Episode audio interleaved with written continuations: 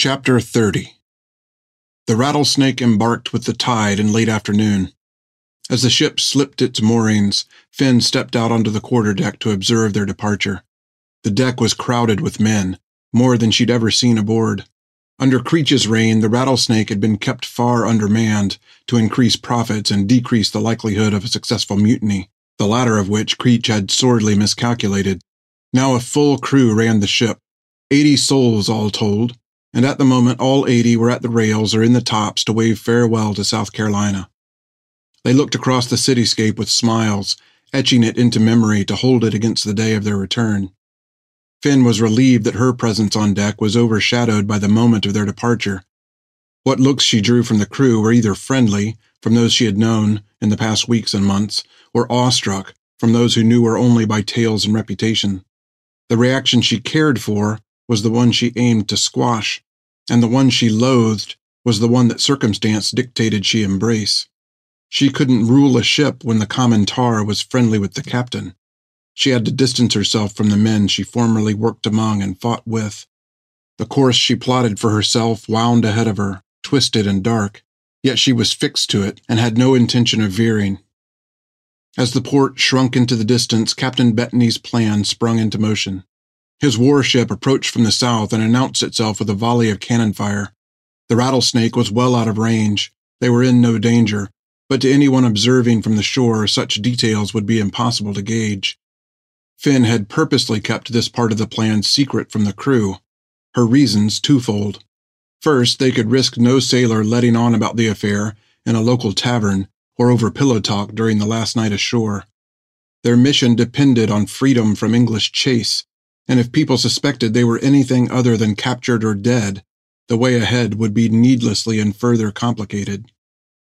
Her second reason was less objective. She intended to use the mock battle to her advantage with the new crew. An early victory was sure to be well received. A second volley of cannon fire boomed from the long nines of the pursuing ship. Beat to arms!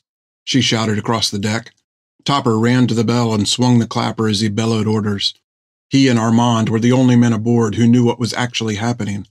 She'd included them in her act.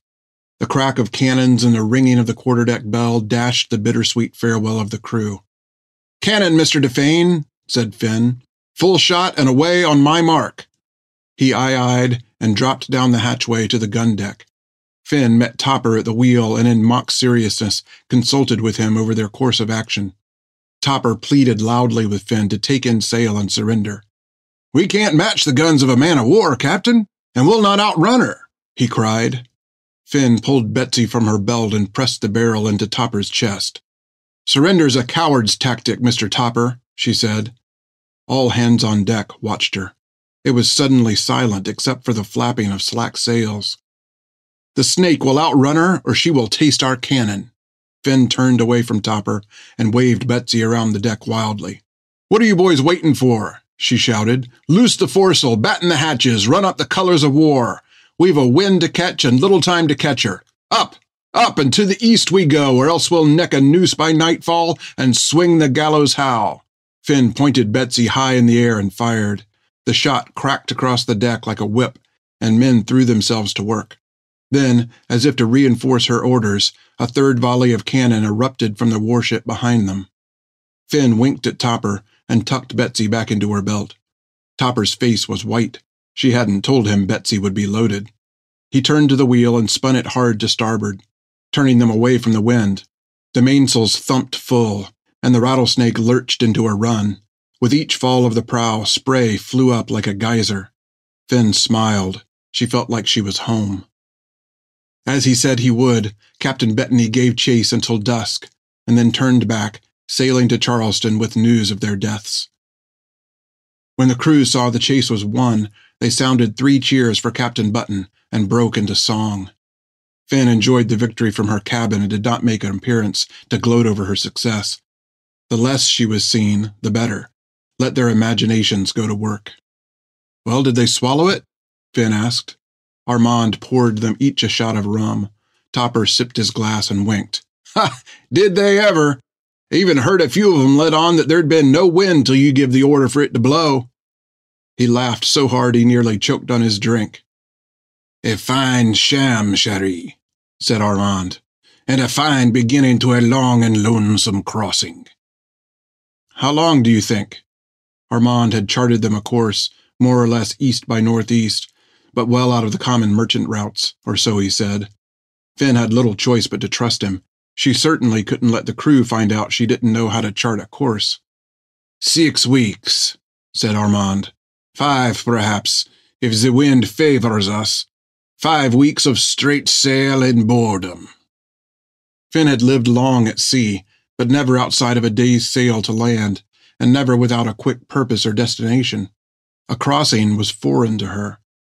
Five weeks with nothing to look for or forward to but empty sea. It was unnerving. She thought she'd seen and learned all the sailor's life had to offer, but this was new. As Finn crawled into her hammock for the night, her thoughts strayed back to Phineas Button. It seemed impossible that the man who had given her life had sought her out. As a child, she'd drawn images in her mind of who her parents might have been, what they might have looked like. And though she'd never dared to imagine that her father was wealthy or high-born or handsome, she'd neither envisioned a man drunken and vagrant. Why him? Oh God, why him? But he'd sought her out, and she'd cast him away. And now, having abandoned him as surely as he had her, Finn was lost in a sea of questions, with no map to chart a course by. In the following days, the crew gradually fell into routine, and by the start of the second week, the men could run the ship in their sleep. Three full watches manned all posts day and night, and the excitement of their departure turned to boredom. Between watches and meals, the men played dice, sang songs, told stories, fished, made up games to keep their minds busy. There seemed to be no ill will among the crew, a good sign according to Armand, but Finn worried that men could only be kept so close for so long before they began to turn against one another. As yet, the only problem of any mention had been one from the cook, Pelton Quinn, or Pelly as he was called, owing to a combination of Pelly and Quinn sounding like pelican. He was as thin as a tent pole, a trait Finn wasn't convinced was a good sign in a cook. When she'd asked Armand why he'd hired him, his logic was that a skinny cook clearly wasn't a good one, and therefore the men were likely to eat less and their rations more likely to hold out. Finn countered that if they ate less, they'd be hungrier and more likely to ransack the rations in revolt, but Armand waved her worry aside. So when Pelly had come to her one evening enraged that a gang of insolent rats had been pilfering his kitchen stores, Finn was less than surprised, suspecting that the accused rats were more likely hungry sailors. Rats on board a ship, however, are no small matter, and so traps were set. Pelly was calmed, and once again all was peaceful for the rattlesnake and her captain. Since leaving Charleston, Finn had been mulling over what to rename the ship, not permanently, but for the duration of their sojourn in the Mediterranean. It would not do to advertise to the world that they were, in truth, not as sunken and drowned as reports would have people believe. Her first inclination was to rename her the Liberty, but after a few days' consideration, she decided against it. She considered a plethora of others, the Flame of the West, the Serpent, Georgia, and Ebenezer among them, but she finally settled on a name from a story Tan had told her. She commissioned the change of the name, and Topper set the crew to work. They hung over the rail in rope slings and painted away the rattlesnake's old identity. And then, in white letters on a green field, they painted her a new one Fiddler's Green. It's good, said Topper when the work was done. Finn agreed.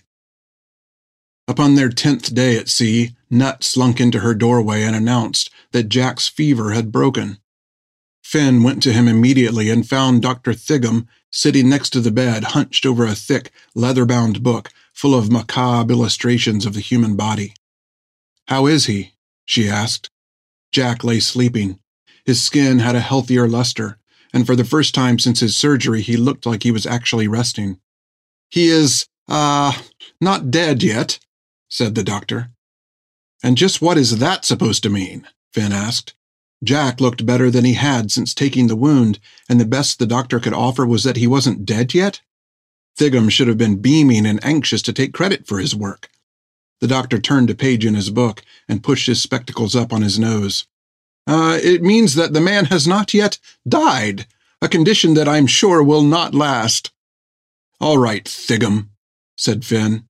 She had had enough of the little man's oddity. Explain to me what exactly is wrong with you. He looked up from his book and gave her a confused stare. What kind of doctor expects his patients to die? Ah, uh, I'm sorry, Captain, but I base the prognosis on my experience, which tells me I'm afraid that your man will almost certainly not live out the day. That's what you said two days ago. He screwed up his eyes in recollection. Well, he should be dead already, you know. That's why it's so difficult to find work for a doctor. After all, who wants someone around to announce that people are going to die? He shrugged at her and resumed his reading. Well, have you ever had a patient that lived? asked Finn, not entirely sure she wanted to know the answer. Indeed not. A pity. Finn's mouth dropped open. Are you sure you're a doctor? Thiggum jerked his head up aghast. Really, Captain? Should I ask if you are actually a captain?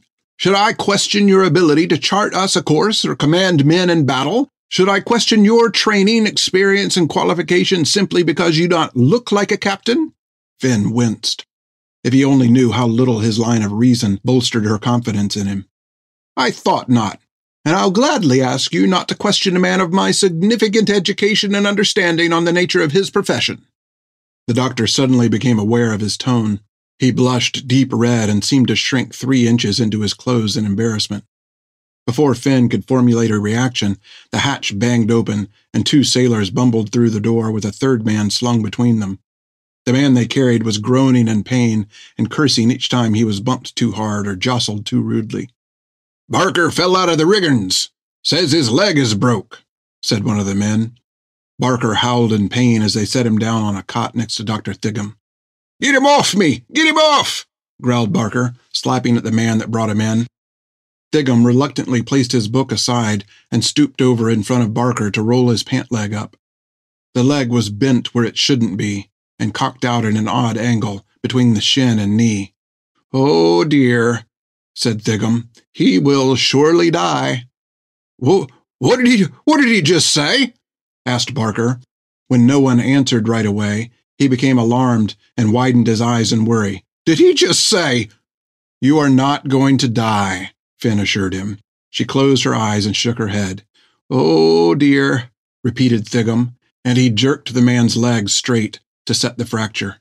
Barker screamed and leaned forward, intent on throttling Lucas Thiggum into unconsciousness, but he was dutifully held back by the two men who had brought him in.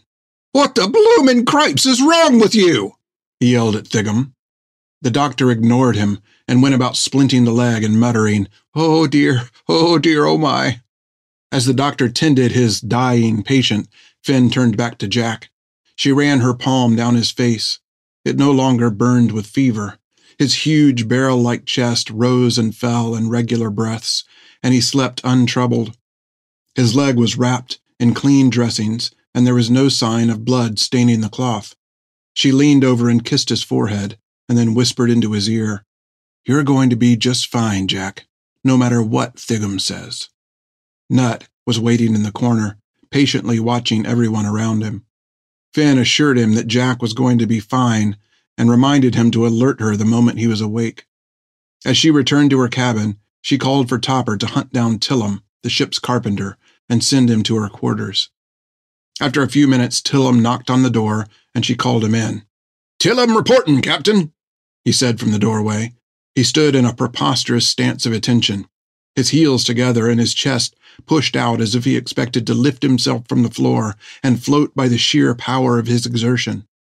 He stared wide eyed at the back wall of the room and did not look at Finn. Relax, Tillum. Aye, Captain! He didn't. You were on the Justice with us, weren't you, Tillum? Aye, Captain! Well, why were you in prison? Tillum's face lit up. Stealing, Captain! It was odd that he seemed proud of the fact, and odder still that simple stealing would land a man in an English prison hulk. Finn dug a little deeper. What did you steal?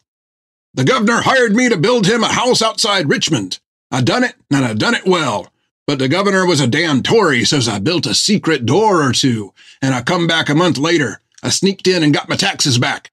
Decided I might as well get some other folks' taxes back while I was there. Didn't leave much. I'd do it again. I like you, Tillum. Thank you, Captain. Tillum thrust his chest an inch closer to the ceiling. A week prior, none of the men from the Justice would have taken her position so seriously, and yet here this one stood as if he were in the audience of a general. Did they really believe the stories they told, even when they knew better? You mended my violin case, didn't you, Tillum? Finn pointed to it sitting on the floor next to her hammock. He jerked a quick glance at it, and then resumed his examination of the back wall. Aye, Captain! Well, then I've got another job for you. Jack Wagon needs a leg. She paused and waited for him to answer. Tillum wrinkled up his face in thought, screwing it one way and then another. Never made a leg before, he said at length. Made a foot once, he added. His face lit up with pride. Well, then, I see I've sent for the right man. Get started right away, Tillum. Feel free to visit Jack in the surgery for measurements and let me know if there's anything you need. Aye, Captain! He nodded, but didn't move. Dismissed, Finn said with an exasperated shake of her head. As he turned to leave, she added, And Tillum, ignore anything Dr. Thiggum says and let me know if he gives you any trouble.